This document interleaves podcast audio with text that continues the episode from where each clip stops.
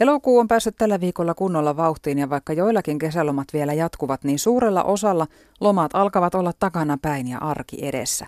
Toivottavasti mahdollisimman moni palaa arkeensa akut ladattuina ja mieli virkistyneenä.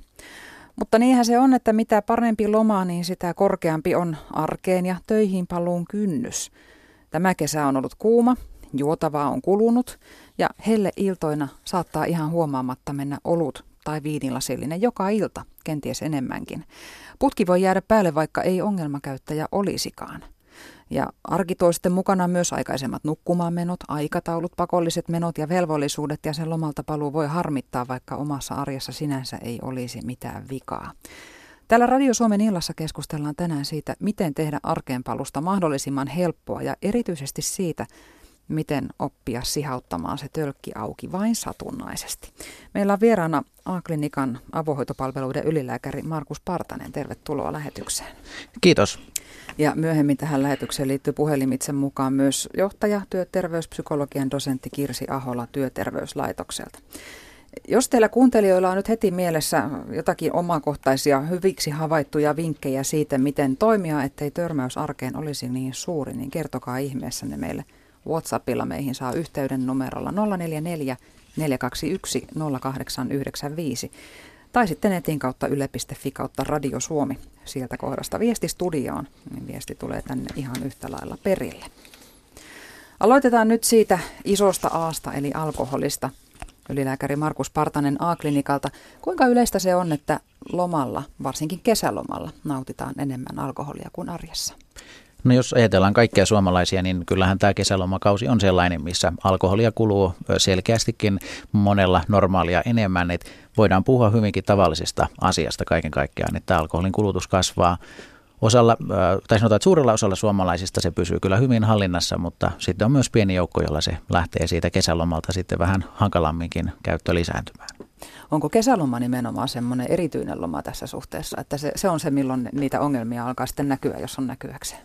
No kyllä monella tuo kesäloma, koska se on kuitenkin niin paljon pidempi ja tässä suomalaisessa kulttuurissa tämä saunominen, grillaaminen ja muu liittyy niin kiinteästi kuitenkin lämpimään kauteen, niin kyllä tämä kesälomakausi siinä eroaa muista lomakausista, mutta toki myöskin muiden lomien aikaa, jos tulee pidempiä, niin myöskin vastaavasti yksilötasolla tällaista ongelmaa voi näkyä. Onko tämä semmoinen ilmiö, joka pätee sitten ihan kaikkiin kesälomaa viettäviin ihan, ihan duunarista johtajaan? No kyllä meillä Suomessa tuo alkoholikulttuuri on, on tosiaan näin, että kyllä oikeastaan ammattiryhmästä, ikäryhmästäkin melko pitkälle riippumatta, jos ei nyt ihan lapsia ja ihan ikäihmisiä puhuta, niin kyllä tämä alkoholin käyttö kyllä on hyvin yleistä niin kuin kaikissa kansanluokissa. Joko sulla Markus Partanen on kesälomat pidettynä? No joo, tuossa tuli pidettyä ihan hyvin heinäkuun puolessa välissä töihin, niin on ihan sillain akut kohtuullisia ladattuna kyllä. Että. Kuinka paljon kuluu alkoholia? No itse olen ehkä äh, siinä ehkä vähän tämmöinen harvinaisempi persona, että tuota alkoholin kulutus on, on aika nollissa, että, että tällainen, tällainen valinta on, on tullut tehtyä tuolla aikaisemmin, että se on itselle osoittautunut hyväksi tavaksi. Työskentelet avohoidon ylilääkärinä A-klinikalla. Minkälaisissa tilanteissa näin lomakauden loppuessa teidän puoleenne käännytään? No tyypillisesti on, on tilanne, että ää, äh, työt ovat alkamassa pian ja, ja siinä kohtaa, jos ajatellaan meidän laitospalveluita, niin ää, äh, tarvitsisi päästä työkuntoon, eli saada alkoholiputki poikkaistua tai, tai muu päihdeputki. Avopalveluissa tyypillisesti tämä yhteydenoton syy on ollut, että kesäloman aikana on ehkä havahduttu siihen, että ongelmaa onkin. Ehkä jotkut läheiset on huomauttanut tai, tai itse on havainnut tavalla tai toisella sen, että nyt apua tarvittaisiin ja se on yksi semmoinen hyvä kimmoke ottaa yhteyttä. Kuinka yleistä se on, että tarvitsee ihan ulkopuolista apua siihen, että, että saa putken katkeamaan? Sanotaan näin, että äh, kun alkoholia kuluu riittävä määrä, niin silloin käytännössä äh, oma toiminen, tämmöisen putken päättäminen on, on ihan terveydelle vaarallista, mutta äh, se, että kuinka yleistä kaiken kaikkiaan tämä on, niin en osaakaan ihan suoraan tuohon sanoa, mutta, mutta kyllä aika paljon, jos ajatellaan niin kuin meidän palveluissa, niin kyllä näitä ihmisiä on ja myöskin toki paljon myös kunnissa ja muualla, mitkä monessa paikassa vastaa näistä päihdepalveluista. Onko nyt sitten ruuhkasesonkin? No äh, jos ajatellaan ihan päihdepalveluiden näitä erityispalvelun tuottajia, niin, niin meillä äh, tämä sisonkin on oikeastaan niin, että meillä on ympäri vuoden tulee paljon yhteydenottoja.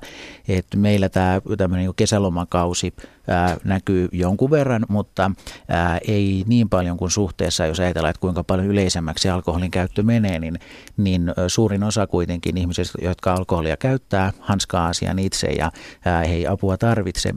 Mutta kyllä esimerkiksi meidän vierotushoitoyksikössä niin, niin, tai yksiköissä on, on jonkun verran enemmän ollut tässä kohtaa, mutta mitään sellaista hirveätä piikkiä meillä ei ää, tänä kesänä eikä myöskään aikaisempina kesinä myöskään näy. Et, et, et silloin kun ihmisellä on vaikea ongelma, niin ää, siinä kohtaa se ei oikein kysy, ää, onko loma tai ei, vaan silloin se alkoholin käyttö saattaa olla jopa aivan jatkuvaakin ja silloin ne ongelmat ää, ilmaantuu ympäri vuoden.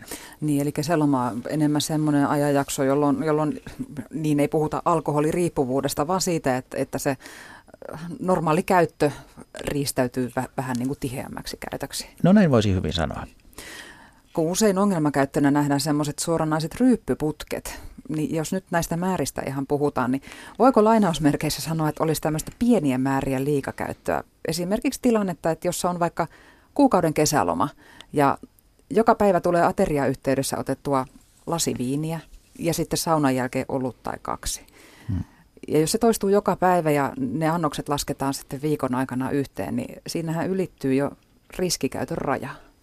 Tässä on täysin oikeassa siinä, että, että äh, monesti äh, Meillä suomalaisilla on ehkä se ajatus, että äh, siinä vaiheessa, äh, jos en juo itseäni humalaan ja muuten, niin ei ole ehkä alkoholiongelmaa, mutta juurikin tämä, että terveydelle nämä haitat ja ei kysy. Toki on niin, että tällainen iso humalajuominen on myöskin haitallista ja, ja siinä on omat isot riskinsä, mutta myöskin tällainen jatkuvalla syötöllä tuleva alkoholikulutus on myöskin niin haitallista. Ja, ja esimerkiksi tässä esimerkissä tuossa nuon nopeasti laskettuna noin 21 ravintolaannosta tulee täyteen, joka esimerkiksi naiselle olisi jo korkea riskikulutuksen rajan ylittävä, mikä on naisilla käytännössä noin 16 annosta. Ja hyvin todennäköisesti, jos tällainen käyttö lähtisi jatkumaan vielä syksyllä ja muuten, niin terveydelle kyllä enemmän tai myöhemmin haittaa tulisi jo todellakin merkittävästi. Eli ei tarvi olla kertaakaan humalassa, mutta silti voi olla riskikäytön rajoilla. No tämä on juuri totta. Ja tämä ehkä yllättääkin, jos ajatellaan, meillä Suomessa on, on niin paljon kuitenkin totuttu meneinä vuosikymmeninä siihen, että alkoholia käytetään paljon, niin oikeastaan nämä tutkimuksissa osoittautuneet nämä terveydelle haitalliset rajat, niin saattavat joistain kansalaista tuntua, jos ei nyt fingerporilliselta, niin melkein lähellä tätä, koska kuitenkin aika näille oikein raskaasti käyttäville, niin ne annokset ovat niin massiivisia, että siinä kohtaa tämmöiset suositusrajat tuntuvat hyvinkin utopistisilta, mutta mutta et, suurelle osalle toki on niin, että onneksi nämä rajat jää sinne alle, mutta, mutta tämä kesälomakausi tietysti voi olla, että tulee joinain viikkona yli. Mitäs terveyshaittoja siitä sitten koituu parista annoksesta päivässä jatkuvasti käytettynä? Joo, no jos ajatellaan jatkuvasti käytettynä, niin, niin noin kaksi annosta päivässä alkaa näkyä jo laboratoriokokeissa, eli kyllä siinä jo havaitaan useimmiten maksa-arvoissa jo jonkun asteista nousua. Hieman tietysti vaihtelee, että kaikilla ei vielä välttämättä noilla annoksilla tule, mutta, mutta et alkaa jo kertoa siitä, että maksa reagoi. Yöuni on tyypillisesti tällainen, missä jo havaitaan jonkun verran haittoja siinä. Verenpaineet on tyypillisesti, että ne alkaa jonkun verran nousta jo tämmöisistä annosmääristä, jos ne jatkuu hyvinkin pitkään. Mutta noilla annoksilla niin, niin ää, ei onneksi ihan vielä kauhean yleisesti tule mitään semmoisia oikein vakavia, mutta pitkittyessään kyllä haittaa ja toki sitten tapaturmat ja muut voi, voi olla yleisempiä. Entä sitten jos ihminen itse ei koe sitä ongelmaksi, että se on enempi se hyöty, se, se rentoutus tai, tai ilo siitä, kun saa, että voi, voi vaikka iltaisin sen kalja ottaa? No tämä on hyvä kysymys.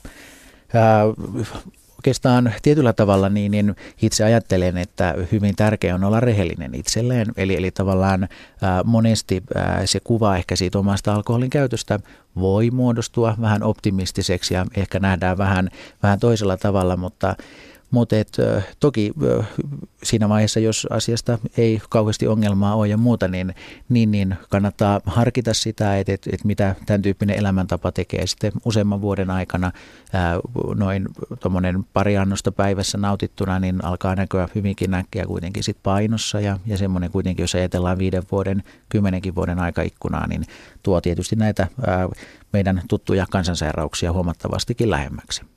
Entä sitten se työssä selviytyminen? Mitkä on semmoisia signaaleja, että, että ne iltaoluet ehkä hankaloittavat sitä, sitä työkykyä?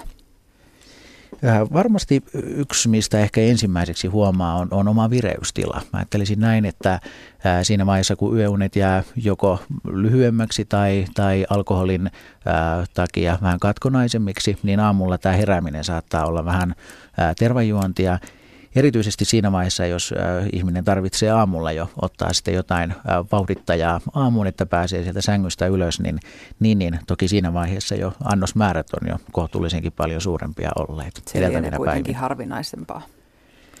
No onneksi toki. Vai onko mulla liian ruusunpunainen kuva tästä? No me tiedetään kyllä, että Suomessa on noin 500 000 alkoholin suurkuluttaja, eli näitä, joita ja omat korkean riskitason kuluttajia.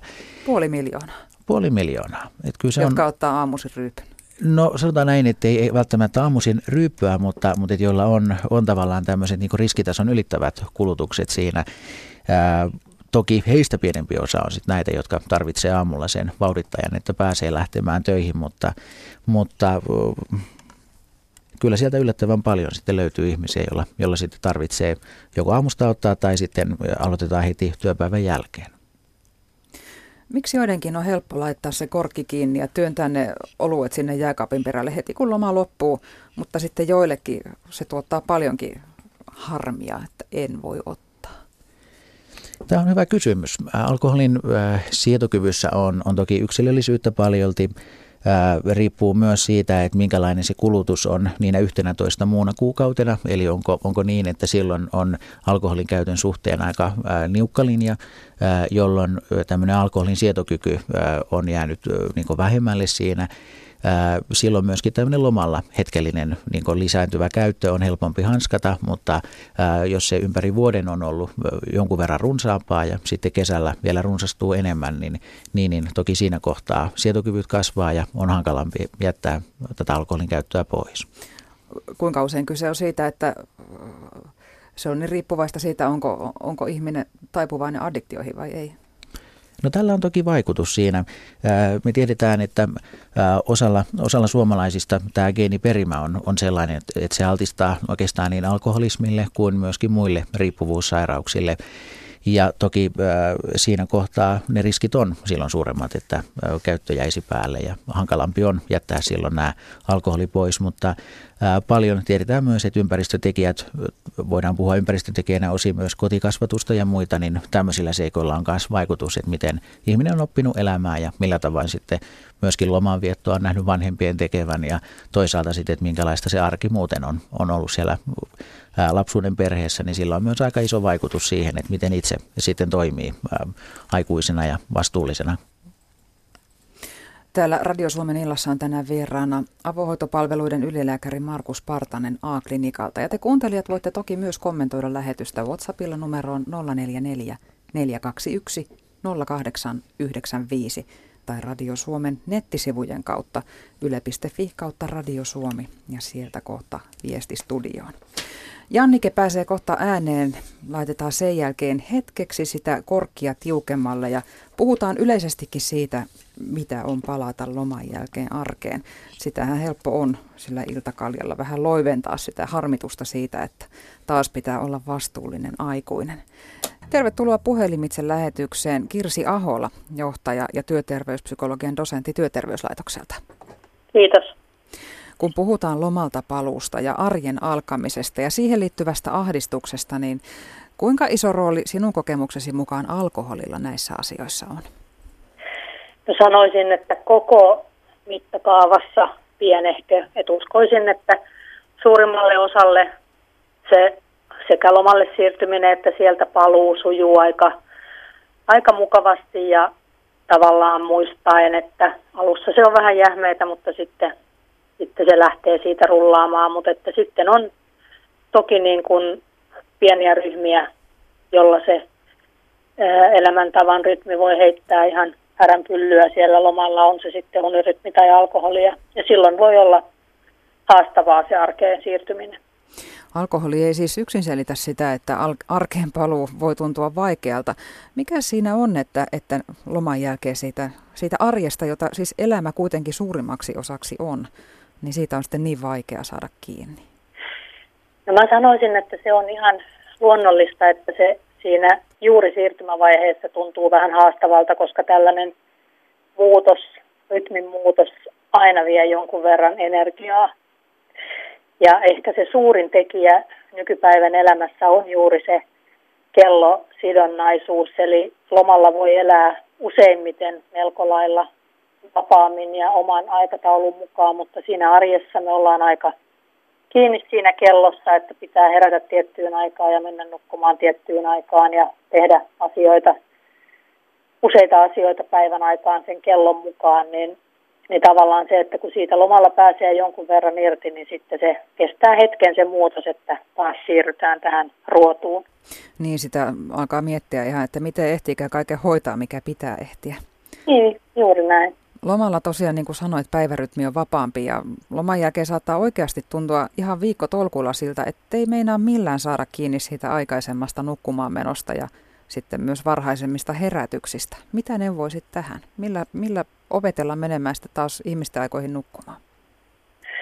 No kyllä mä sanoisin, että useimmille se pari viikkoa sillä, että kuitenkin joutuu heräämään aikaisin ja sitten päivä on täynnä ohjelmaa ja ei ehkä ottaisi niitä nokosia työpäivän jälkeen. Ja ei sitten sinne ihan myöhään iltaan asti ole tietokoneella tai kännykällä tai tee hirveän aktiivista liikuntaa tai muuta, niin kyllä se useimmilla siinä viikossa parissa palaa, palaa siihen normiarkeen näillä eväillä taitaa olla yksi ihan kynnyskysymyksiä tämä päiväunien nukkumatta jättäminen, ettei vetäse kyllä. kahden tunnin sikeitä sohvalla työpäivän jälkeen. Joo, kyllä silloin on vaikea saada sitten illalla unta, että, että sitä voisi mieluummin yrittää sitten siirtellä ja mennä vähän aikaisemmin nukkumaan, niin mä uskon, että silloin se palautuu nopeammin.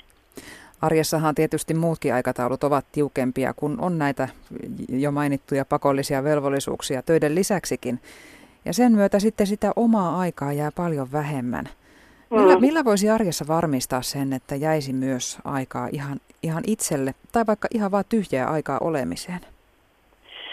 Se olisi kyllä tosi tärkeää, koska juuri tämän kuormittumisen estämisen kannalta se päivittäinen palautuminen on ihan elintärkeässä asemassa ja, ja jos mietitään, niin loma on kuitenkin kertotapahtuma vuoden aikana tai ehkä niitä nyt on parikin, mutta sitä päivittäistä aikaa on tosi usein ja olisi hirveän tärkeää, että jäisi siihen palautumiseen aikaan. Ja se tietysti lähtee ihan siitä, että lähdettäisiin sieltä töistä ihmisten aikaan kotiin, yritettäisiin noudattaa työaikaa, ei tehtäisi ylitöitä eikä ainakaan jatkettaisi niitä töitä siellä kotona.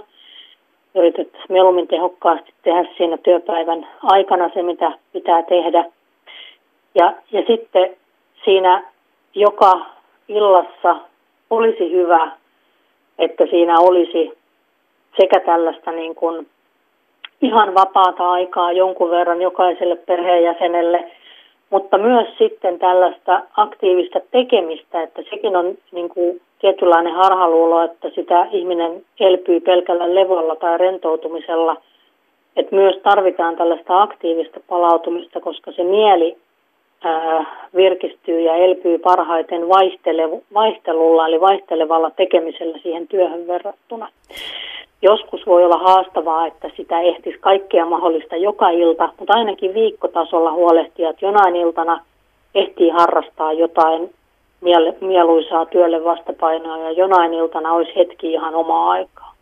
Niin, eli ihan hyvä idea on selailla niitä kansalaisopistojen ja työväenopistojen kurssikalentereita, jotka ovat monesta postilaatikosta jo kolahtaneet ja täyttää sitä arkea vielä lisää. Kyllä.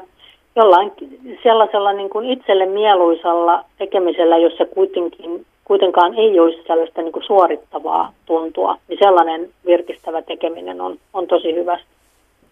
Meillä on Radio Suomen illassa puhelimessa johtaja työterveyspsykologian dosentti Kirsi Ahola työterveyslaitokselta. Mitä loman hyviä puolia voisi arkeen tuoda? Niitä on vaikka kuinka paljon ja, ja itse asiassa nyt kun tuntuu, että kesäkin tuossa vielä jatkuu, niin sitä voisi oikein pysähtyä hetkeksi miettimään, että mitä siellä lomassa on niitä asioita, jotka saa sen loman tuntumaan lomalta muuta kuin tämä vapaus kellosta. Ja, ja tehdä niitä asioita, tuoda niitä ikään kuin sieltä lomalta arkeen, pehmentää sitä arjen ja loman välistä eroa, vaikka aamuisin juoda aamukahvit parvekkeella tai pihalla, jos se vain on mahdollista, tai lähteä pikkasen aikaisemmin töihin ja kävellä osan matkaa. Sitten töistä kun pääsee, niin yhtä lailla mennäkin yhdessä perheen kanssa ulos tai retkelle syödä, syödä sitä illallista vaikka eväsretkenä ja niin poispäin. Eli on lukuisia asioita, jotka omalla tuntuu ihanilta, niin se ei ole mitenkään niin kuin mahdotonta, etteikö niitä voisi tehdä myös siinä arjessa, varsinkin nyt kun voisi kuvitella, että useimmiten ihmiset on nyt virkeillä mielin ja on vähän ylimääräistäkin energiaa, niin, niin jatkaa sitä lomaa ja tehdä siitä siirtymästä sellainen pehmeä. Tämä kuulostaa hyvin mahdolliselta varmaan monissa perheissä nyt vielä tässä vaiheessa, kun kesä jatkuu ja, ja illat ovat valoisia, mutta entä sitten kun lokakuussa siirrytään talviaikaan ja pimeää on suurin osa vuorokaudesta ja suurimman osa vuorokaudesta myös taivaalta sataa jotakin? No sitten voi yhtä lailla ajatella, että mennään vaikka kirjastoon tai siellä kotona voidaan vähän rikkoa niitä rutiineja. Eli usein se, ne rutiinit kyllä auttaa siinä arjessa, mutta ne voi myös tehdä siitä arjesta joskus sitten semmoisen liian tiukan. Eli jotain pieniä rutiineja voi koittaa rikkoa senkin jälkeen, kun on ulkona pimeää tai yhtä lailla hyödyntää sitä, mennä illalla jonnekin taskulamppukävelylle ja ne on tavallaan niin kuin pieniä asioita ja, ja sitten kun ollaan vähän tiukoilla ja kuormittuneena, niin tuntuu, että juuri sitä sellaista energiaa siihen kekseliäisyyteen ja vaihteluun on vaikea löytää, mutta sitä voisi vaikka nyt ideoida jo valmiiksi, kun vielä se loma on hyvässä muistissa, niin tehdä vähän semmoisia muistilappuja sinne syksyn varalle – sitten kun alkaa jo väsyttää, että mistä saan lisää virtaa ja mikä nyt tuntuu hyvältä, mitä voisin tehdä sitten, kun on pimeätä ja kylmää. Lomalla on ollut aikaa pohtia myös oman elämänsä suuntaa ja joillakuilla saattaa käydä mielessä myös se, että se oma työ ei olekaan niin antoisaa kuin toivoisi. Mm. Kun puhutaan tästä lomalta paluusta, niin milloin on kyse pelkästä lomalta paluuahdistuksesta ja milloin sitten taas siitä, että onkin vain kysymys siitä, että oma työ ei enää tarjoa sitä, mitä työelämältä haluaa? No siinä on ehkä kaksi mittaa. Tietysti yksi on se sellainen ahdistuksen määrä, että jos se nyt on ihan että todella puistottaa, niin sitä voi miettiä jo aikaisemminkin, mutta ehkä yleisin on se aikajänne, että jos vielä muutaman viikon jälkeen tuntuu ikävältä, niin sitten siinä ehkä on syytä miettiä, että olenko oikeassa paikassa.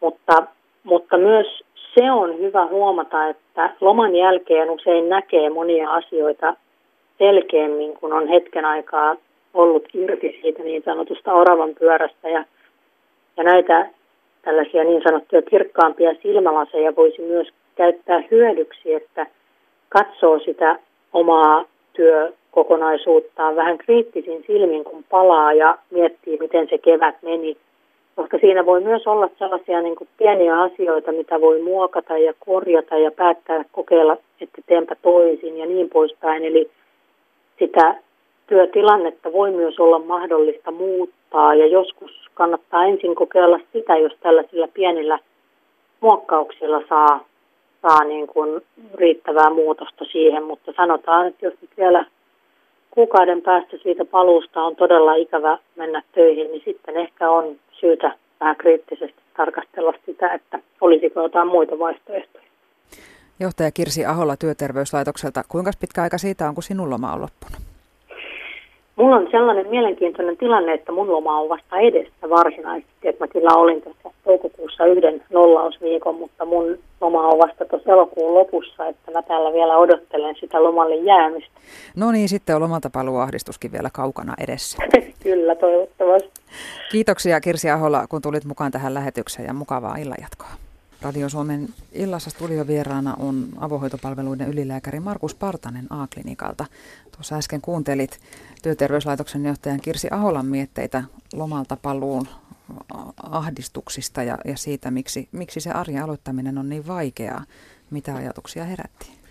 No pidin kyllä Kirsin näistä ajatuksista hyvin paljon ja oikeastaan tässä nostaisin tavallaan itselleni erityisesti puhui tämä, että muista ottaa sitä omaa aikaa riittävästi ja myöskin sen, että sen vapaan ajan ja tekemisen suhteen löytää niitä asioita, mitkä on ollut hyviä lomalla, niin tuo, tuo tuonne arjen puolelle.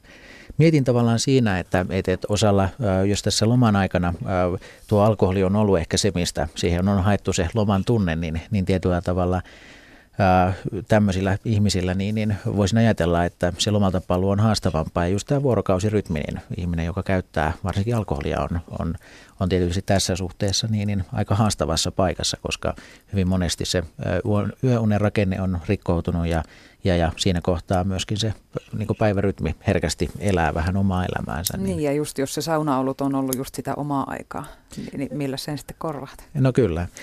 Itse asiassa hyvin moni äh, ihminen, joka on alkoholilla itse asiassa täyttänyt sen ajan, niin jotka lähtee toipumaan, niin hyvin moni kokee, että juuri sen niin mielekkään uuden tekemisen löytäminen siihen vastapainoksi niin on yllättävän haastavaa, mutta itse asiassa se asia, mikä heillä niin tarvii tulla, jotta siitä alkoholista pystyy yleensäkään, niin kuin, jos ajattelee näitä ihmisiä, jotka pyrkii kokonaan eroon, niin, niin heillä tämä on aika iso kysymys. No annapa muutama käytännön vinkki elämän järjestämiseksi niin, että se alkoholi katoaa sieltä mieliteoista. Ja nyt ei puhuta siis alkoholisteista, ei puhuta pahasti riippuvaisista, vaan ihan, ihan tavallisista ihmisistä, jotka, jotka ovat lomalla saattaneet ottaa enemmän kuin arjessa. Joo, ainakin asioita, mitkä huomattavasti helpottaa siinä on se, että ää, tavallaan ää, niin tiedostaa sen, että mikä sen loman aikainen kulutustaso on ollut. Ää, hyvin monesti auttaa se, että niitä pikkasen laittaa vaikka ruutuvihon kulmaan ylös, että millaisia viime viikolla tuli annoksia otettua, että ihminen kovin pitkälle ei muista niitä, niin se on aika hyvä tämmöinen riippumaton todistaja tietyllä tavalla siinä kohtaa tämä vihko, vihkon syrjä.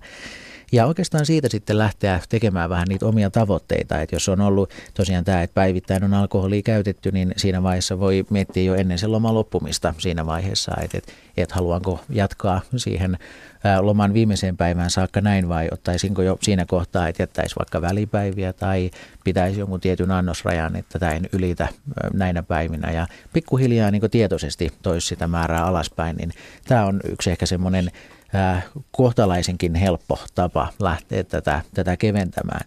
Myöskin vähän, että minkälaista alkoholituotetta on käytetty, onko juotu vähän väkevämpiä tai muuta, niin niitä voi korvata miedommilla, niin, niin tätä kautta hyvinkin luontaisesti myöskin nuo annosmäärät lähtee kevenemään. Ja jos ne alkoholiannokset on tullut nautittua seurassa vaikka baarissa tai, tai jossain ravintolossa, niin, niin, niin sielläkin voi hiukan miettiä, että ottaisinko siellä välillä, ettei joka kierrokselle aina teräviä tai muuta, vaan että ottaisi siinä kohtaa jonkun verran vaikka kahvia tai jotain muita juomisia ja tätä kautta lähtee tietoisesti keventämään. Mainitsit tuon sanan kulutustaso. Kuuntelija laittaa meille viestiä täällä, että puhutte vähän niin kuin otettaisiin vain yksi olut tai viini. Todellisuus on, että otetaan pikkusen enemmän, kaksi pulloa viiniä, ehkä laatikko olutta. Terveisin Mikko. Onko Mikko totuuden jäljellä? No Kyllä tämä on, on sillä tavalla, että mitä me varsinkin päihdepalveluissa nähdään, niin kyllä tämä todellisuus on lukemattomien suomalaisten kohdalla juuri tätä. Että, että aliarvioidaan sitä omaa kulutusta? No äh, sanotaan näin, että siinä vaiheessa kun ihminen ehkä ei vielä itse tiedosta ongelmaa, niin äh, meidän niin kun, äh, ajattelumaailma hyvin herkästi menee siihen suuntaan, että, että jotenkin silotellaan sitä tai, tai ehkä on vaikea ehkä itse kohdata sitä rehellisesti, sitä omaa kulutusmääräänsä, niin sen takia tämmöinen niin kuin, objektiivinen tai, tai tämmöinen niin kuin apuväline, tämä vihosta esimerkiksi, on aika, aika hyvä, koska se monesti avaa ne silmät siinä, mutta et, Kyllä valitettavan monella suomalaisella myös niin tämmöinen näinkin raskas, mitä Mikko kuvasi tuossa, niin näinkin raskas alkoholin käyttö on. Että jos ajatellaan meidän Aklinikka Oy näitä vierotushoitoyksiköitä, mitä aika monessa kaupungissa on, niin ei ole kovinkaan tavatonta, että tämmöiset alkoholimäärät on taustalla ja silloin saatetaan puhua jo muutaman kuukaudenkin käytöstä. Mutta se on hyvinkin surullista. onneksi niin näiden ihmisten kannalta toki aika monella on ollut, että vielä ei ole niin pahoja vaurioita tullut, että siinä kohtaa pystytään tekemään muutoksia, mutta, mutta toki, toki sitten on aika monella, jos ajatellaan päivystyksiä ja muita, niin, niin haastavia paikkoja sielläkin. Puhuit äsken myös tuosta astettaisesta määrien vähentämisestä, niin miten sinä ammattilaisena näet sen? Onko se, onko se parempi lopettaa se alkoholin käyttö vaikka pariksi viikoksi ihan kokonaan loman loppuessa vai, vai toimiiko tämmöinen asteittainen vähentäminen paremmin? Tämä on hyvä kysymys. Siinä varmaan kukin yksilö kannattaa varmaan pysähtyä ja, ja pohtia omalla osallaan, että, että minkälainen hänelle käy. Monen kohdalla semmoinen, että ottaa niin täysin vaikka viikonkin pätkän siinä, että ei käytä alkoholia ollenkaan, niin aika monet itse asiassa alkoholin näistä niin akuuteista haitoista varsinkin lievettyy huomattavasti. Että se on kyllä monelle hyvinkin toimiva tämmöinen, että ottaa vaikka sen kesäloman viimeisen viikon sillä tavalla, että ei, niin kuin, että ei käytä lainkaan niin alkoholituotteita siinä – Toisella toimii tällainen, että asteittain vähennetään se kulutus siihen, että mikä, mikä se on ollut sitten. Mutta jos lomalla niin kun ajattelisin näin, että jos se yleiskulutus tavallaan mun aikana vuonna ja sitten tämä lomalla paluu kulutus, niin mitä suurempi niiden ero on, niin sen hyödyllisempi näkisin, että olisi tämmöinen ihan kunnon ää, jos ei nyt tipaton tammikuu, niin onko sitten tipaton elokuu tai, niin, just tai semmoinen yksi viikko. Tipattoman tai... tammikuu tästä esimerkiksi, että joulujuhlakauden jälkeen monihan sitten mm. niin kuin putsaa pöydän ihan täysin. Että. Kyllä. Sitä Joo. voi tehdä muullakin kuin tammikuussa. No näin, tämä on kyllä ihan hyvä kampanja kyllä tuossa ja ää, kyllä tämmöinen aika moni huomaa myös sitten, ää, jos jatkuvasti tulee käytettyä alkoholia ja ottaa tällaisen selkeän vaikka parinkin viikon tauon, niin huomaa hyvinkin paljon, että mitä itse asiassa se alkoholi on vaikuttanut. Että siinä tulee jo sen verran sitä kontrastia monelle, että ehkä niin kuin havahtuukin siinä, että jos se taso on ollut selkeästi korkeampi kuin mitä on ehkä ajatellut, niin saattaa huomata siinä kohtaa, että se olo muuttuukin aika paljolti. Toisaalta hieno havainto on se, että jos olossa ei tapahdu isoja muutoksia ja se viikko onkin yllättävän niin kuin helppo olla ilman alkoholia. Yle. Radio Suomi. Radio Suomen illassa on vieraana avohoitopalveluiden ylilääkäri Markus Partanen A-klinikalta. Oiko alkoholia korvata millään tavalla? Mikä siitä tekee niin erityislaatuisen, että esimerkiksi vissylasillinen terassilla saunan jälkeen ei, ei, ei kaikista tunnu ihan samalta? Tämä on hyvä kysymys. Äh, siinä on äh, varmasti toki alkoholin äh, tai etanolin omat vaikutukset on, on varmasti yksi, mitä ihmiset siitä hakee, mutta myös varmaan toinen asia on varmaan ihan tottumus. Et, et, voisin ajatella näin, että jos ihminen muuttaa näitä elintapoja, niin aika pian myöskin voi tottua vähän toisen tyyppiseen, mutta, mutta, mutta nämä on varmaan ehkä ne kaksi asiaa, mikä siinä on aika pitkälti taustalla. Mistä tietää, että itsellä on asian kanssa ongelmia eikä pysty omin konstein vähentämään juomista kesäloman päätteeksi? Tämä on todella hyvä kysymys. Ää, tässä, jos ajatellaan, niin, niin äh, muutamia tällaisia merkkejä on, on se, että jos tekee tiettyjä päätöksiä, äh, esimerkiksi alkoholin kulutuksen suhteen, niin huomaa jälkeenpäin, että raja, omat rajansa tuli ylitettyä, äh, jos ei nyt moninkertaisesti, niin huomattavasti. Voi hyvin havaita, että jos ja asiat, joita on suunnitellut tekevänsä tai jotkut menot, mikä on ollut esimerkiksi läheisille tärkeä, niin jää tekemättä, niin se on esimerkiksi yksi paikka, missä on erittäin hyvä havahtua Yksi merkki voisi olla tämmöinen, että jos aamulla siinä vaiheessa, kun heräilee, niin olo on aika, aikamoinen vielä ja aikamoiset vierotusoireet ovat päällä siinä vaiheessa ja tarvii sitä ryyppyä aamussa, niin nämä voisi olla esimerkkejä tämmöisistä niin, niin kohdista, missä kannattaa hyvinkin pysähtyä. Totta kai sitten ihan jos ajatellaan, että ihmisille tulee joku terveydellinen haitta asiasta, ne on semmoisia isoja hälytyssignaaleita, tapaturmat voisi olla yksi ja tällaisia esimerkiksi siinä. Tai sitten jotkut sosiaaliset haitat, että tulee aikamoinen riita tai, tai muu läheisten kanssa, niin, niin kyllä nämä on semmoisia kohtia, missä kannattaa ihan rehellisesti pohtia, että onko aineesta enemmän hyötyä vai onko omalla kohdalla ne haitat alkaneet kasvaa turhan korkeaksi? Niin, ne riidat läheisten kanssa. Entä jos se ei olekaan ongelma itselle, mutta läheisille on. Tähän muuten katsotaan, muistaakseni oli joku kuuntelijakommenttikin täällä. Kyllä, miten mainita läheiselle huolensa liiallisesta alkoholin käytöstä.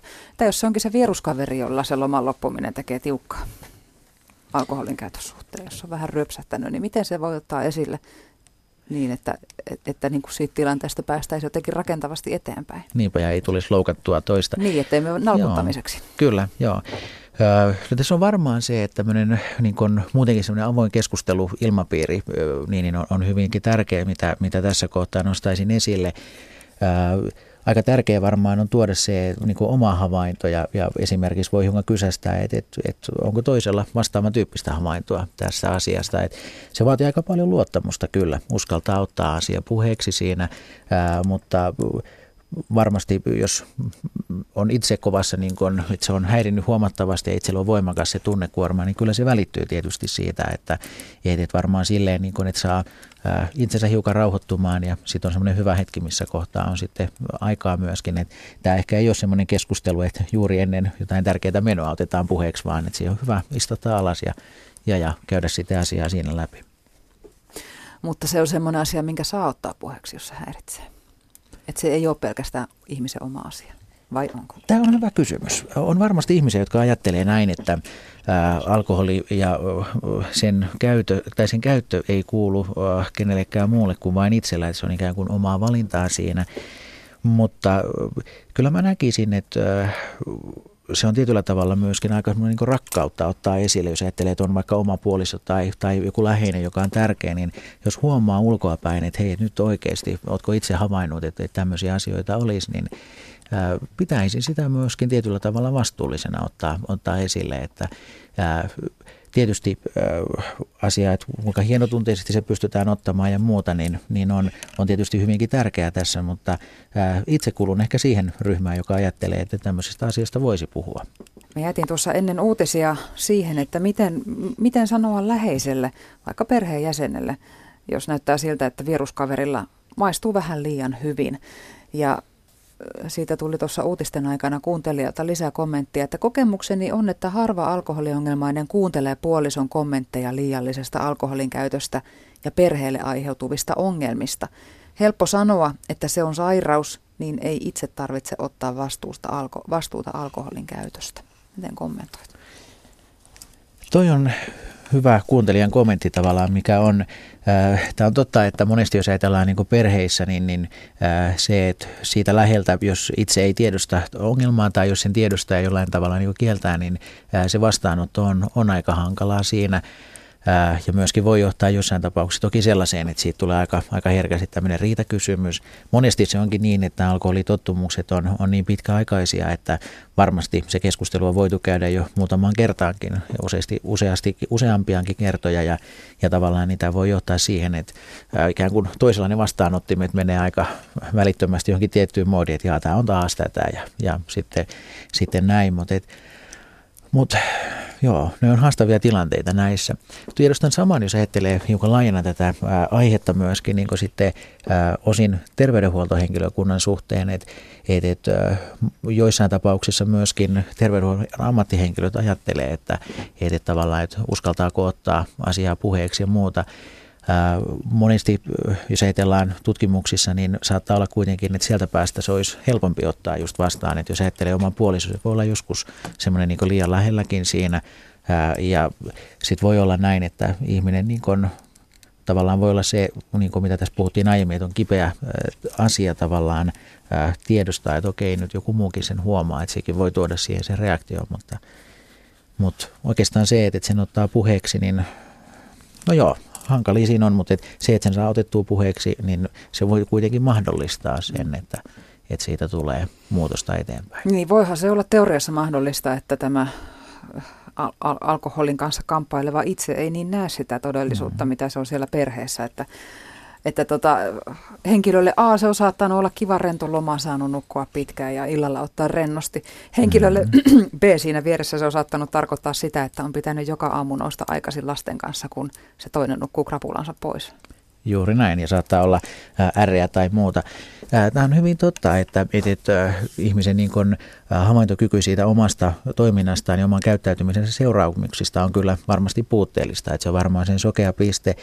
Yksi erityisnäkökulma tässä alkoholin kohdalla on myös se, että kun ihminen ottaa riittävästi, niin ne muistikuvat myös itseltä katoaa, jolloin niin, niin voi olla, että jotain riitaa ei ehkä muista kuin hyvin hämärästi, että ai, taas jotain sanomista tuli, mutta voi ollakin, että se sanominen on ollut niin kuin hyvinkin rankkaa ja, ja satuttanut tätä toista osapuolta hyvinkin voimakkaasti. Et, et, et, tämä on myöskin yksi semmoinen puoli, mikä tähän alkoholiin monesti voi liittyä. Entä sitten ne pariskunnat, jotka ottavat yhdessä? Ollaanko silloin sitten vielä syvemmällä ongelmissa, kun ei ole sitä, joka sanoisi? Tämä on hyvä kysymys.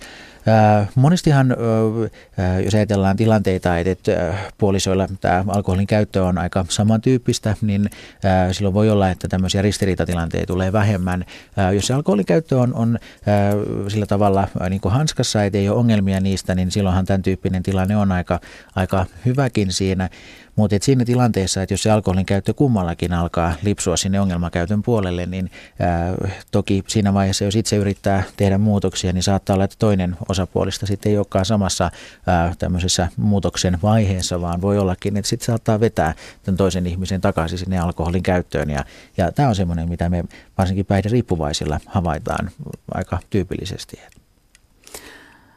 Jos, jos tilanne on mennyt siihen, että, että loman jälkeen ei pysty lopettamaan, niin silloin kai nyt kuitenkin voidaan jo puhua, että jonkunnäköisestä ongelmasta on kysymys ja siihen Kyllä. tarvitaan apua jollain tavalla. Niin, niin tuota, mihin toimiin te ryhdytte, kun, kun teille asiakas tulee loman päättyessä tämmöisistä asioista puhumaan, että, että nyt en omin voimin selviä? Joo, no siinä pyritään kartoittamaan hyvin pitkälti, että kuinka hankalasta ongelmasta on kysymys siinä, jos tosiaan on, tilanne niin, että ihminen ei pysty niin kuin olemaan päivääkään ilman alkoholia, niin toki siinä kohtaa harkitaan hyvinkin paljon tämmöistä laitosvierotusta. Eri kunnat järjestää vähän eri tavalla näitä palveluita, että monessa paikassa saattaa olla terveyskeskuksen vuodeosasto, jossa käydään, osassa paikoissa on vierotushoitoyksikköjä, riippuu hyvin paljon eri kaupungeista, mitä on, mutta, mutta tämä on siinä vaiheessa, kun se alkoholin käyttö on ollut niin rankkaa, että, että, että ihmisillä on hyvin voimakkaat ne vierotusoireet, niin meillä on omat mittarit, millä niitä pystytään mittaamaan ja ne antaa aika hyvän tämmöisen niin hoidan porrastukseen tämmöisen apuvälineen siinä ja mitä voimakkaammat vierotusoireet on, niin sen todennäköisemmin tämmöinen ihan laitoksessa tapahtuva vierotus on silloin tarpeen.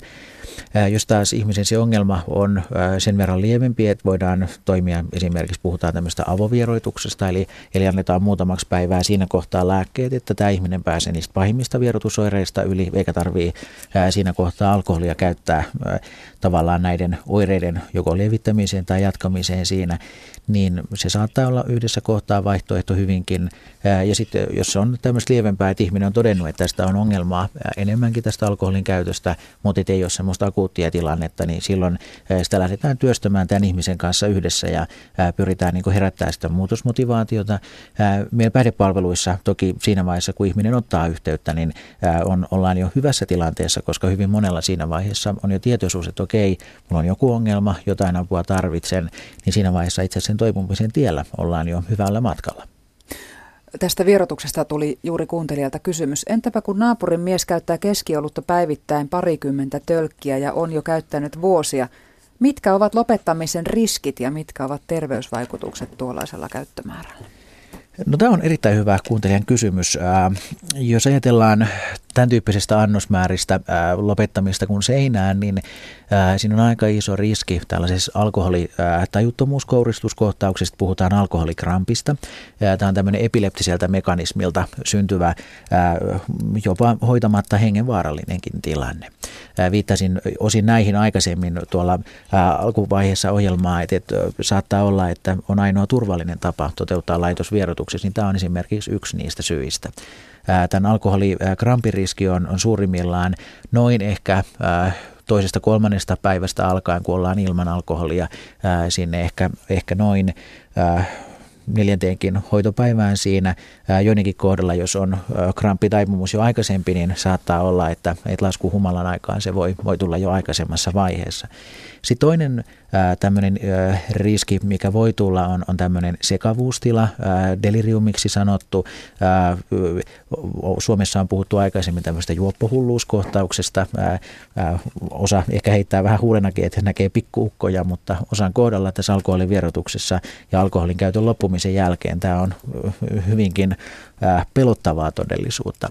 Ja, ja tämmöisen sekavuustilan hoito vaatii aina sairaalahoitoa. hoitoa ja, tai vähintäänkin sitten laitoksessa tapahtuvaa vierotushoitoa, mutta useimmiten mieluummin juuri sairaalahoitoa, koska siinä tarvitaan ää, sit korjata ää, elimistön nämä epätasapainotilat ja tarvitaan aika isoja lääkeaineita, jotta tämä tila ää, saadaan ohittumaan, koska ää, pahimmillaan tämmöisessä sekavuustilassa niin, niin ihminen ei kykene enää huolehtimaan itsestään ja, ja saattaa joissain tapauksissa tämä, ää, tällaiset harha-ajatukset, aistimukset saattaa olla niin ää, toden tuntuisia, että ihminen ei pysty niitä erottamaan enää vallitsevasta todellisuudesta ja saattaa jopa käyttäytyä ihan itselleenkin aika vahingollisesti näiden sekavuustilojen johdosta. Jos sitten tilanne on se, että ulkopuolelta haluaa lähteä hakemaan apua, niin saako sitten apua kuka tahansa?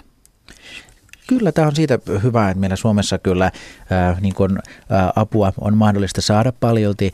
Ää, meillä on, jos ajatellaan meidän niin järjestelmä, on, on kyllä siitä ehkä haastava, että ihan ää, välttämättä ei ole aina ihan selvää, että mihinkä ää, ottaa yhteyttä, mutta ää, oma terveyskeskus on esimerkiksi yksi hyvä paikka lähteä liikenteeseen. Ää, siellä tehdään paljon tätä hoidon tarpeen arviota, ää, näiden päihteiden aiheuttamia terveyshaittoja pystytään hyvinkin hoitamaan ja ää, lähtemään siitä eteenpäin. Päivystyspalvelut on yksi, mikä monelle tarvitaan, jos puhutaan tapaturmatilanteista tai muista tämmöisistä akuutimmista riskitilanteista, mitä tulee, niin silloin tämä päivystys on erittäinkin tarpeellinen. Ja sitten hyvin monissa kunnissa on erilaisia muita niin päihdepalvelutarjoajia, jos ajatellaan niin kuin asiantuntija-apua tarjoavista, niin monissa kunnissa on joko kunnallinen A-klinikka tai, tai A-klinikka Oyllä on, on toimipisteitä tai jollain muilla päihdepalveluiden tarjoajilla on toimipisteitä, niin nämä on hyviä paikkoja lähteä apua hakemaan. Sitten juurikin nämä mainitut vierotushoitoyksiköt, niitä on, on kunnallisina ja, ja sitten myöskin A-klinikalla on aika, tai A-klinikka on aika paljolti myös näitä. Nämä voisi olla tämmöisiä niin useampia, mitä voisi mainita. Sitten on paljolti tällaista niin kuin vertaistukeen perustuvaa apua. Nostan esimerkiksi täältä AA-ryhmät ja NA-ryhmätkin osin. Osa alkoholiongelmaista kokee näissä käynnin vielä luontevampana, mutta tämä AA tekee kyllä erittäin hyvää työtä ja, ja tavallaan muu kolmas sektori myös. Jos ajatellaan A-kiltoja, mitä niitä löytyy, niin nämä on yksi tämmöisiä merkittäviä tahoja. Omaisille nostaisin nämä Al-Anon ryhmät yhdeksi aika merkittäväksi, koska lukuisat ovat ne omaiset, jotka tätä kautta on saaneet apua ja, ja tavallaan pystyneet keskustelemaan näistä omista tilanteistaan siinä. Ja sitten yhden erityisryhmän ehkä tuolta viranomaispuolelta nostan ensi- ja turvakodit, koska nämä on yksi, mikä, mikä tässä tarvitaan aika, aika monessa vaiheessa. Ja toki sitten ihan poliisiviranomainen on myöskin tämmöinen. Ja toki hätänumero 112 on se, mikä, minkä kautta monella se hoitoon pääsy on, on alkanut. Jos puhutaan näistä apukonsteista, jotka ovat terveydenhuollon piirissä, niin hoitotakuu toki on voimassa, mutta, mutta niin kuin kuinka nopeasti sitä apua sitten saa, olettaen, että jos sitä oikein lähdetään alkoholiongelmaa hakemaan, niin, niin kyllä se silloin on aika akuutti se avun tarve. Tämä on totta. Moni, varsinkin äh, ihmiset, jotka on, on toipuneet alkoholista, sanovat, että äh, käyttävät termiä, että siinä vaiheessa kun se lamppu syttyy, niin se apu olisi tarpeen. Eli, eli tavallaan, että jos joudutaan jonottamaan äh, siinä vaiheessa, kun ihminen olisi motivoitunut, niin kolmesta viiteen viikkoa, niin äh, valitettavan moni on näistä ihmisistä, jotka tämänä, tänä aikana se voi puhua sitten käyttää termiä, että lamppu sammuu tietyllä tavalla, että se ajallinen semmoinen hetki, milloin se motivaatio olisi kohdallaan, niin voi olla, että syystä tai toisesta ää, sitten häipyy ajan kanssa.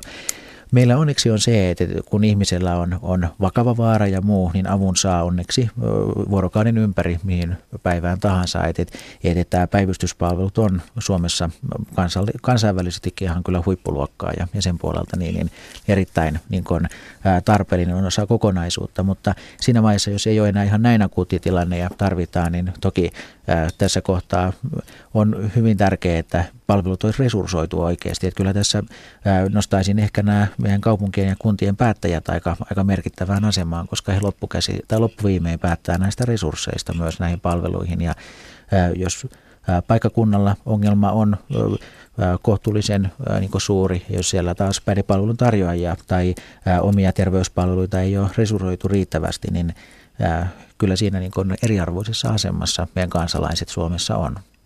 Mutta siis nyrkkisääntö on se, että terveys, oman terveyskeskuksen joko päivystyksen tai ajavarauksen kautta sieltä voi lähteä liikkeelle, jos, jos ei muuta väylää tiedä. No tämä on erittäin, erittäin hyvä väylä kyllä ja, ja sieltä paljon kyllä tässä hoidon tarpearvioinnissa sieltä hoitajat jo ohjaa eteenpäin. Ja on myös monia päihdepalveluntarjoajia, jos itse jo tiedostaa ongelman vakavuuden, että puhutaan jo hankalammasta ongelmasta ja, ja pidempiaikaisesta, niin hyvin monella ää, näillä päihdepalveluntarjoajilla on myöskin tämmöisiä ää, joko ajavarauksettomia vastaanottoja, mihin ihminen voi tulla ää, ihan ää, tietyllä aikaa, ihan mitään ilmanvarauksia ja muita, niin tämmöisiä tahoja onneksi löytyy. Puhutaanpa hetki siitä vierotuksesta. Mitä se käytännössä on? Mit, mitä siinä tapahtuu? Joo, vierotuksessa ää, ää, sen voisi ehkä tiivistää siihen, että hoidetaan vierotusoireet lääkkeellisesti niin, että se on mahdollisimman turvallista ja mahdollisimman ää, niin kuin siedettävää sen ihmisen kannalta. Myöskin niin, että ne vierotusoireet aiheuttaisi mahdollisimman vähän terveydellisiä haittoja. Näissä tarvitaan käytännössä aina eri määriä lääkkeitä ja monesti aika moistakin lääkearsenaalia, hiukan riippuen tietysti oireista. Hoidon kulmakiviä aika monesti ovat rauhoittavat lääkkeet niissä kohtaa, koska näillä pystytään näitä alkoholivierotusoireita rauhoittamaan, pystytään niin, niin tuleva ahdistuslevottomuustila helpottaa näissä ja myöskin vähentää riskiä saada esimerkiksi alkoholikramppia tai tätä sekavuustilaa. Itse asiassa jos ihmisellä on tämmöinen uhkaava sekavuustila tulossa, niin silloin tämän rauhoittavan lääkkeen antaminen niin pitkään, että se ihminen nukahtaa ja saa nukuttua, niin, niin on erittäin käypää hoitoa. Toinen, mikä on tärkeää, mitä voi suositella ihan omanakin konstina ihmisille, jos tiedostaa, että alkoholin käytös on ongelma, on B1-vitamiinin syönti. Eli tiamiini B1-vitamiinina on sellainen, mitä alkoholi kuluttaa meidän elimistöstä ja vähentää sen imeytymistä huomattavasti, niin tämän korvaaminen niin vähentää riskiä hermovaurioille ja tämmöisille vähän harvinaisemmille pierutusoiretaudeille, mitä, mitä voi kehittyä, jos siitä on vakava puute sitä ei korjattaisi. Kuinka kauan näitä fyysisiä oireita kestää? No joo, tässä varmaan ne pahimmat oireet on, ajoittuu siihen ensimmäiselle kolmelle vuorokaudelle alkoholin osalta, mutta tietysti riippuu myöskin siitä käytön määrästä, että sit näitä harvinaisimpia ä, oireyhtymiä saattaa puhita vähän myöhemmin, mutta et pääasiassa aika siihen alkuvaiheeseen ne painottuu ja useasti ensimmäinen hoitovuorokausi on ehkä se haastavin, joilla se saattaa olla se toinen hoitovuorokausi, mutta aika siinä alkuvaiheessa. Kokonaiskesto useimmiten riippuu aika paljon, että kuinka pitkään alkoholia on käytetty. Saattaa olla, että osalla kestää semmoiset akuutimmat vierotusoireet 5-7 vuorokautta on aika tavallista siinä. Jos alkoholin käyttö on ollut aika paljon lievempää, niin pahimmat oireet on jo useasti kolmessa vuorokaudessa menneet ohi oikeastaan, että mitä iäkkäämpi ihminen myös on, niin sillä on aika iso vaikutus siinä, että jos puhutaan, niin kun mennään vähän työikäisen ulkopuolelle sinne 70 ikäisiin, niin heidän kohdallaan useimmiten tarvitaan jo noin parin viikon jaksoa, että ne vierotusoireet on saatu kunnolla hallintaan.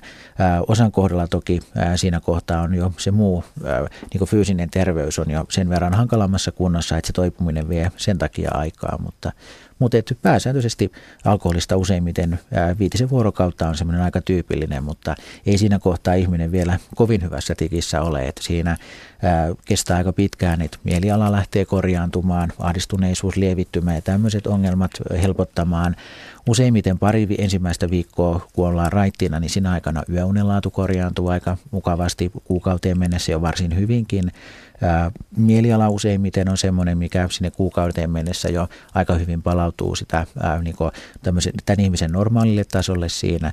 Mutta sitten taas mitä tämmöisiin niin kuin, ää, niin kuin merkittävämpiin tämmöisiin kognitiivisiin ää, taitoihin, esimerkiksi muistiin tai tällaisiin mennään, niin ää, kyllä on todettu esimerkiksi, että alkoholista se toipuminen niin, niin tapahtuu jopa kuuteenkin kuukauteen saakka. Et, et se on yllättävänkin pitkä aika, että et ei välttämättä tule ajatelleeksi, että semmoinen viikon mittainen putki saattaa, no se nyt ei vielä kuutta kuukautta sen jälkeen tee oireita, mutta, mutta et, tämmöinen pidempi, niin raskaampi alkoholin käyttö, niin se vie tosiaan useamman kuukaudenkin, että ihminen toipuu niin kuin mahdollisimman hyvälle tasolle. Tässä on nyt puhuttu fyysisestä vierottautumisesta, mutta niin kuin hyvin tiedetään, niin addiktiot ja riippuvuudet, ne ei ole pelkästään fysiikkaa, vaan ne on aika pitkälti myös aivokemiaa. Miten sitä tunnepuolta hoidetaan vierotuksessa ja, ja, ja ylläpidetään sitä motivaatiota pyristellä irti henkisestä riippuvuudesta? Kyllä, tämä on erittäin hyvä kysymys. Tuossa ehkä korostuikin nämä lääkkeet aika, aika runsaasti tässä aiemmassa vaiheessa, mutta et nimenomaan täällä vierotushoitoyksikössä ää, käydään hyvin paljon henkilökohtaisia keskusteluja siinä vaiheessa, kun ihminen alkaa olla siinä kunnossa, että se keskustelu onnistuu siinä. Hyvin monessa on erilaisia vertaistukiryhmiä ja muita, ja nämä on erinomaisen tärkeässä roolissa siinä, että, että, että lähdetään niin pohtimaan yhdessä ja, ja miettimään, kun se vointi alkaa korjaantumaan siinä, että, että mitä voitaisiin tehdä toisin, että tämä tilanne pystyttäisiin välttämään tulevaisuudessa. Ja se on oikeastaan niin, niin tämän, näiden vierotusoireiden ohella niin näkisin ja nostaisin sen äärimmäisen keskeiseksi asiaksi, että mitä, mitä voidaan tehdä jatkossa, että tilanne ei eskaloituisi. Minkälaisia hoitotuloksia teillä on? Kuinka moni asiakkaaksi hakeutuva pääsee eroon alkoholista? No tämä on hyvä kysymys.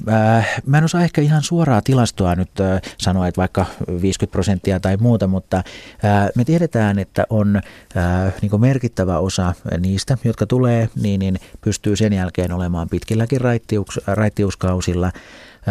Vähän riippuu, että kuinka iso ongelma on ollut aikaisemmin, niin toki se heijastuu, että mitä vaikeampi ongelma, sen, niin kun, kyllä se vaikuttaa hoitotuloksia laskevasti.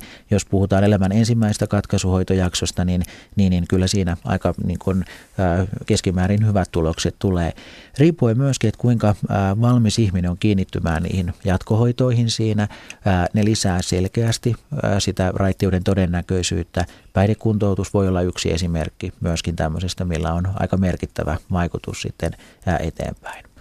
Mutta yleisesti jos ajatellaan niin alkoholin tai alkoholiongelman hoitotuloksia, niin ne vertautuu oikeastaan aika paljon siihen, että mitä on meidän kansansairauksien niin kuin, ää, hoitotulokset siinä, mikä ehkä yllättää aika monia, koska useimmiten ajatellaan, että, että, että se alkoholiongelma on aika hoitoresistentti ja muu. Toki meillä on ihmisiä, joihin, jo, joihin tämä pätee, mutta jos ajatellaan niin keskimäärin, niin ää, kyllä hoidoilla useastikin niin päästään hyvin paljon eteenpäin, saatetaan, saatetaan nämä haitalliset kulutukset laskettua joko niin, että ollaan semmoisella tasolla, että ne terveydelliset haitat ja sosiaaliset haitat on minimoitu, tai sitten niin, että ihminen saattaa olla kuukausiakin raittiina, voi tulla joku retkahdus ja siitä eteenpäin taas ihminen pystyy ylläpitämään raittiutta. Markus Partanen, mikä sinun näkemys on, kun, kun, jos katkolle asti päätyy, niin olisiko sen jälkeen järkevämpää aloittaa sitten täysraitis loppuelämä vai voiko, voiko sen jälkeen pyrkiä semmoisen niin sanottuun kohtuukäyttöön? No monen kohdalla äh, kyllä se todellisuus on siinä, että se alkoholin käyttö on niin hankala, että et, et vähintäänkin suositellaan pidempää täysraitista kautta. Voi olla, että osan kohdalla myöhemmässä vaiheessa sitten tämä tämmöinen niin kohtuukäyttö saattaa olla mahdollista, mutta kyllä niin, niin monen kohdalla, jossa on, puhutaan oikein vaikeasta alkoholiriippuvuudesta, niin, niin kyllä se tälle ihmiselle järkevin olisi olla täysin ilman. Tätä pohjusta aika paljon. Meillä on tutkittu myös tätä, niin on tämmöisiä niin magneettikuvauksia, millä pystytään aivojen toimintaa tutkimaan siinä, niin on tehty tutkimusasetelma niin, että ihminen ihminen, jolla ei ole alkoholiongelmaa ja ihminen, jolla on alkoholiongelma, niin, niin ää, kun hänelle näytetään valokuvaa juovasta ihmisestä, ne aivojen toiminnallinen aktivoituminen on hyvin erilainen näillä ihmisillä, joilla on alkoholiongelma. Ja on myös aika merkittävää, että tämä sama tutkijaryhmä on jatkanut tätä koetta niin, että he valitsisivat tutkimushenkilöiksi tällaisia ihmisiä, jotka on olleet jo 50 vuotta raittiina ja näyttivät uudestaan samaa kuvaa juovasta ihmisestä. Ja heille yllätti se, että ne aivojen aktivoituminen oli aika lähellä sitä ihmistä, jolla oli ajankohtainen alkoholiongelma. Ja ne erosi erittäin selvästi edelleen monen vuodenkin raittiuden perästä siitä. Se hyppää helposti sieltä pintaa uudestaan, jos, jos on ollut paha riippuvuutta alkoholin kanssa. Juuri näin, juuri näin. Että tämä on tavallaan tämmöistä niin kuin aivopohjasta äh, niin kuin perustaa tavallaan sille kokemusperäiselle tiedolle, mitä hyvin moni esimerkiksi AA-ryhmissä äh, kertoo, että, että, että se alttius tietyllä tavalla niin kuin säilyy varsin pitkäänkin. Että hyvin tarkkana täytyy, sitä ehkä haluan sanoa, että hyvin tarkkana näiden ihmisten kyllä kannattaa olla ja rehellisiä ja miettiä aika tarkkaan, että otanko vaiko enkä. Tähän liittyy vähän seuraava kuuntelijakommentti. Olen sitä mieltä, että alkoholin käyttöä vähätellään todella paljon, että parille mennään ja juodaan kuitenkin vähintään se kymmenen. Mielestäni nollatoleranssi on paras. Se on vaan pelleilyä vakavalla asialla, jos yrität ottaa mukaan vähän. Mikä on, mikä on ylilääkäri Markus Partasen kommentti tähän? No tässä on, on, on, on hyvin paljon totuutta. Meillä on paljon ihmisiä, joilla tosiaan tämä on näin, että se hyvä aikomus siitä että, ää, ja se usko siihen, että kyllä mä nyt tämän ongelman kanssa pärjään ja, ja sitten tavallaan, että otetaan vain kaksi, niin, niin tuppaa riistäytymään sitten käsistä ja, ja todetaan, että käyttö on hyvinkin ää, niin kuin isoksi riistäytyy siitä. Et, ää, sanotaan näin, että ehkä tavallisemmin se on näin, kun puhutaan alkoholiriippuvaisista ihmisistä, että juuri näin käy sitten on myöskin ihmisiä, joiden kohdalla sitten tämmöinenkin kulutus on aikaa myöten mahdollista siinä, mutta jos siellä on oikein riippuvuustasoksi asti se ongelma päässyt kehittymään, niin heidän kohdallaan sitten on, no ehkä tämmöinen vertaus tulella leikkimisestä saattaa pitää aika lähellä paikkaansa siinä. Vierotushoitopuolella, jos ajatellaan, niin osa ihmisistä saattaa myöskin olla niin, että voi hakeutua osin vähän tämmöiselle ennaltaehkäisevälle katkolle siinä kohtaa, kun on, on huomaa, että jos on aikaisemmin ollut pahoja ongelmia ja nyt on joku tärkeä meno esimerkiksi tiedossa, että täytyy saada se alkoholin käyttö nopeasti kuntoon, niin on myöskin tämmöisiä ryhmiä, että jos ajatellaan näistä, ketkä vierotukseen tulee, että, että miten se ennuste sen jälkeen on, niin, niin, niin tämmöisillä ihmisillä saattaa olla, että se ennuste onkin sitten aika paljon parempi. Kuinka paljon teillä on sellaisia kanta-asiakkaita, jotka tulee kesäloma toisensa jälkeen katkolle? No kyllä meillä ihan tämmöinen äh, ihmisjoukko on, joka tiedetään, että äh, vierotuksen jälkeen saattaa olla, että retkahdus tapahtuu hyvinkin nopeasti. Yksi tämmöinen äh, ihminen, joka äh, on esimerkiksi kotiutunut päihdekuntoutuksesta, on kirjoittanut kirjan nimellä Pysäkille asti. Eli se oli hänen kokemus, että missä vaiheessa, kuinka pitkälle hänen se raittius kesti tämmöisen pidemmän päihdekuntoutuksen jälkeen. Et kyllä tämmöistä ilmiötä on. Ää, me pystytään onneksi tähän vaikuttaa aika paljon sillä, että, että, että jos me saadaan ne jatkohoitopalvelut oikea-aikaisesti heti sen vierotushoitojakson jälkeen, ää, joidenkin kohdalla saattaa olla se päihdekuntoutus se vastaus siihen, että pystytään vähentämään tätä riskiä, että ihminen ää, niin repsahtaa siihen alkoholin käyttöön. Yhä enenevästi myöskin meidän vierotushoitoyksiköissä ää, me aloitetaan esimerkiksi näitä alkoholismilääkkeitä. Monelle nime antabus on hyvinkin tuttu. Sitten löytyy muita alkoholismilääkkeitä, millä pystytään vähentämään sitä riskiä semmoiseen nopeaan retkahdukseen. Mutta on meillä ihmisiä, sanoisin näin, että pienehkö joukko, millä niin se retkahdus tapahtuu sitten valitettavan niin pian uudestaan. Markus Partanen, mikä sinua motivoi tämmöisissä tilanteissa? Eikö se ole niin päälyömistä seinää, että, että jos tavallaan tietää jo, kun henkilö tulee hoitoon, että kun hän täältä lähtee, niin hän on taas ihan ennallaan? No, tämä on hyvä kysymys. Ähm, oikeastaan äh, vastaisin osin sillä tavalla, että, että me ei myöskään koskaan tiedetä, milloin ihminen, tai mikä kerta esimerkiksi ihmisellä on niin, että se lamppu loppuviimeen syttyy niin vahvasti ja, ja saadaan kaikki asiat natsaamaan niin hyvin, että se saattaakin olla, että se johtaa, että se ihminen jopa raitistuu siitä. Niin.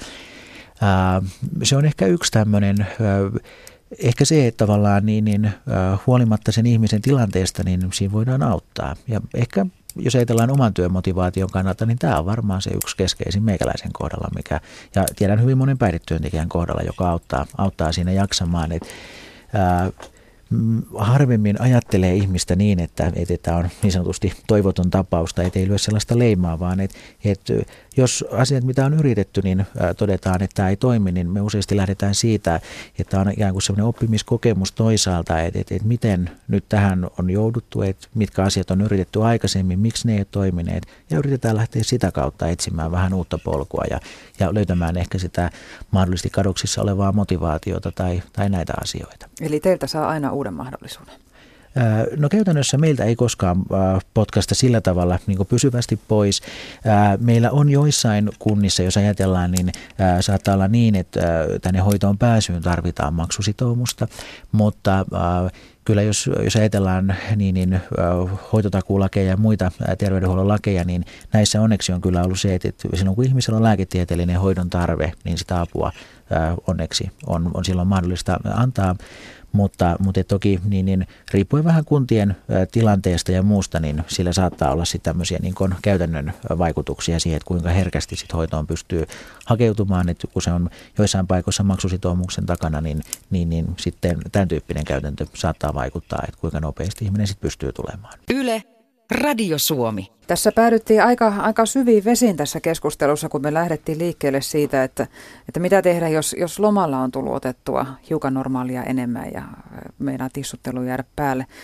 Mm, Markus Partanen A-klinikalta. Kerrotaan vielä, mitkä on ne ihan normaalin käytön rajat, koska totuushan on, että kyllä normaalilla terveellä ihmisellä jonkun verran alkoholia elämään mahtuu ilman, että se on mikä ongelma. Tämä on hyvinkin totta ja, ja oikeastaan onneksi puhutaan tässä niin kuin, suurimmasta osasta suomalaisia kuitenkin, vaikka meillä tuo alkoholi ä, monella onkin ongelma, niin kyllä suurella osalla on juuri näin, että se alkoholi pysyy hyvin hallinnassa.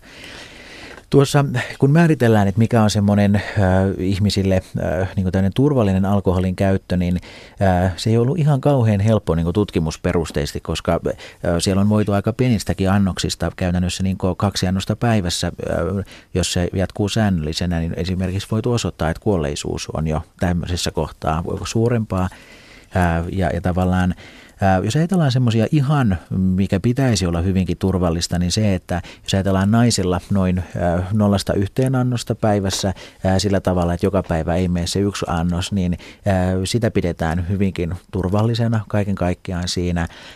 Sitten jos ajatellaan miehellä niin, että annosmäärä on niin nollasta kahteen päivää kohden siinä ja niin, että jäädään selkeästi kuitenkin, että ei ole joka päivästä kahta, että jäädään ehkä 7-10 viikkoannoksen kohdalla miehillä ja naisilla ehkä semmoinen neljästä kuuteen annosta viikko, viikkoannoksina, niin, niin tällaiset annokset pidemmälläkään aikavälillä käytettynä, niin, niin ei, ei näytä aiheuttavan mitään niin merkittävämpiä ongelmia. Mutta et, siinä vaiheessa, kun se alkoholin käyttö, jos ajatellaan, lähtee olemaan sitä, että naisilla on esimerkiksi se niin annos päivässä siinä, että puhutaan niin yli seitsemästä annoksesta viikossa, niin siinä kohtaa jo aika monella pystytään laboratoriotutkimuksissa havaitsemaan maksa-arvoissa naisilla muutoksia. Meillä tämä raja aika monen kohdalla on 14 annosta, että jos se ylittyy niin toistuvasti ää, niin käytännössä jatkuvalla syötöllä, niin, niin, niin tämä on jo semmoinen, missä näitä maksa-arvoja alkaa nousta ja, ja jonkunlaisia terveyshaittoja tulee. Puhutaan niin korkean riskin tasosta siinä vaiheessa, jos ollaan miehillä 24 annosta, mikä ehkä moni mies on meillä ehkä iskostettu siihen, että, että sen yli kun ei mene, niin kaikki on kunnossa, mutta, mutta et, se alkaa olla jo aika semmoinen niin riskaabelitaso. Naisilla tuo taso on noin 16 annosta viikossa. Mutta kohtuullisen pieniä ne annokset siitä on, mistä, mikä tiedetään, että et voi aika turvallisin mielin käyttää siinä. Sitten jos ajatellaan tämmöistä niin kertajuomista, mikä meillä Suomessa on ehkä aika tavallinen tapa käyttää alkoholia, niin, niin naisilla tämmöinen runsaan kertajuomisen raja, ajatellaan, että on 5-6 niinku annosta kerralla, niin, niin alkaa olla aika, aika merkittävä haitta siinä. Ja et, et, et, se on yksi semmoinen, mitä, mikä kannattaa laittaa mieleen. Meille se on noin 6-7 annosta, mitä ajatellaan, että et, et, kun ylittyy, niin siinä niin on jo aika haitallinen se kulutus. Ihannetilanne kai olisi se, että näitä rajoja ei tarvitsisi sen kummemmin laskea, kun se automaattisesti jäisi sen alle. No toki, toki näin ja on ehkä hyvä ihmisten äh, niin tiedostaa nämä rajat ja, ja arvioida sitten sitä omaa kulutustaan näiden, näiden suhteessa hiukan ainakin harvakseltaan, että, että tavallaan tehdä semmoinen tilannepäivitys vaikka vuodessa aina kertaalleen, että okei, nyt on, ollaan hyvällä ti- suunnalla. Meillä on kyllä, täytyy sanoa, että meillä on kyllä sit erityisryhmiä, ää, esimerkiksi raskaana olevat ää, äidit. Heille kyllä vahvasti suosittelen, että alkoholi jätetään kokonaan pois, koska ää, sikiön tämmöinen alkoholi, niin alkoholisyndrooma, ää, siihen ei ole voitu osoittaa niin mitään turvallista annosta, vaan niin kuin, toki riskit kasvaa annosten, annosmäärän kasvaessa, mutta, mutta heillä tämä annostelu on erittäin suositeltavaa, että ei, ei tule ollenkaan siinä. Sitten meillä on myös äh, tiettyjä niin riskiryhmiä esimerkiksi diabetikoiden kohdalla. Äh, saattaa olla, että alkoholin tämmöinen kertajuominen aiheuttaa sen, että verensokerit voi laskea. Meillä on tiettyjä sairauksia, missä tämä alkoholi on se, että epileptikko on, on myöskin, että kannattaa hyvinkin miettiä, että onko edes nämä 0-2 annosta päivässä miehillä esimerkiksi turvallista vai, vai olisiko järkevämpi pitää se siinä niin vielä, vieläkin pienempänä. Sitten yksi, mikä ehkä nostaisin esille, niin kun puhutaan työikäisistä, niin monesti ajatellaan ehkä semmoista kolme nelikymppistä ihmistä, milloin se alkoholin sietokyky on vielä varsin hyvää, mutta kun mennään sinne 50 tuolle puolelle ja lähestytään vaikka 60 vuotta, niin, niin, niin nämä annosrajat on, on hyvä suhteuttaa siihen omaan ikään jo siinä kohtaa, koska alkoholin sietokyky noin 30 on siinä maksimissa, niin sieltä se laskee aika tasaisesti alaspäin.